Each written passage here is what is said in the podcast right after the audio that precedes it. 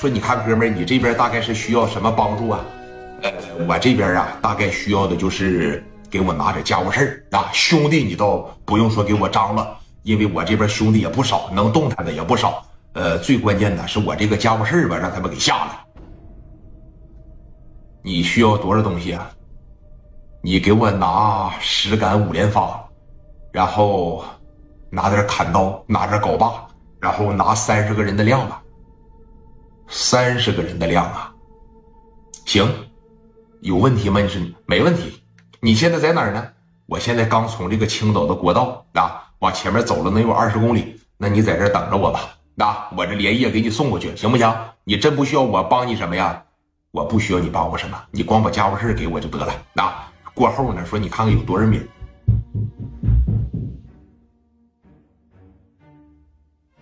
过后啊，说你看看多少米啊？我这边回到大连以后，我给你转过去，啊，没事儿，米儿这个东西没事儿，那米儿这个东西不着急啊，不着急，不着急。说这么的吧，到时候你不行，给我拿十万块钱得了，十万呐，那个行啊，那我现在给你送过去啊。好嘞，好嘞，哎，给电话呀，啪着一撂下，当时你看啊，说这边啊，直接从烟台带着家伙事就过来了。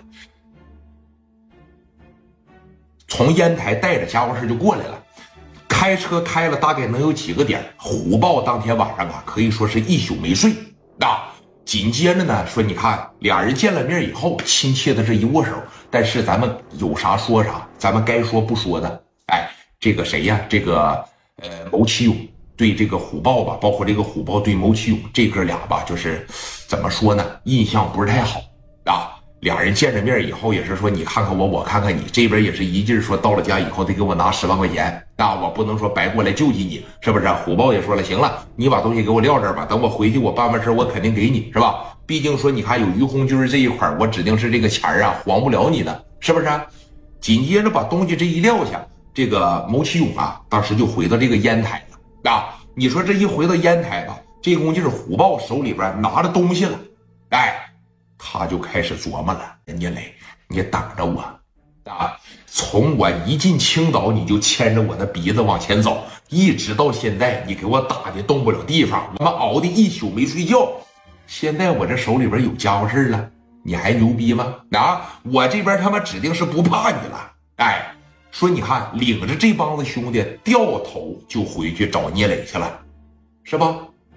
这一进去，磊哥寻思的是啥呀？这一把应该是真打输了，家伙事儿都给下了。你东北的在青岛，你还能找着谁呀？但是他万万没有想到，找的人呢不帮他，给他提供点家伙事儿，人这哥们照样是能跟你干仗啊。说你看，回到了青岛以后，虎豹呢领着一帮哥们儿啊，这算是在这个哎，在这个酒店里边啊，这就住下了。你说在酒店里边住下了以后，哥几个好好的睡了一觉，因为在回到青岛的时候就已经是白天了嘛，是不是？白天了以后，他睡了一天，这就一直到晚上了。到了晚上，他就打算呢报复聂磊了。通过多方面的打听，以及是通过说各方面的琢磨，通过各方面的研究，他知道啊，聂磊在即墨路有一个歌舞厅叫银星。你说老苏这不倒不着的霉吗？啊，谁当时说你打听谁？打听聂磊啊？啊，聂磊是从那个银星歌舞厅啊，怎么怎么的出来的？一开始在那照场子或咋地的，那就行了。我不直接打你总部去，我先打你这个银星歌舞厅，啊，对不对？哎。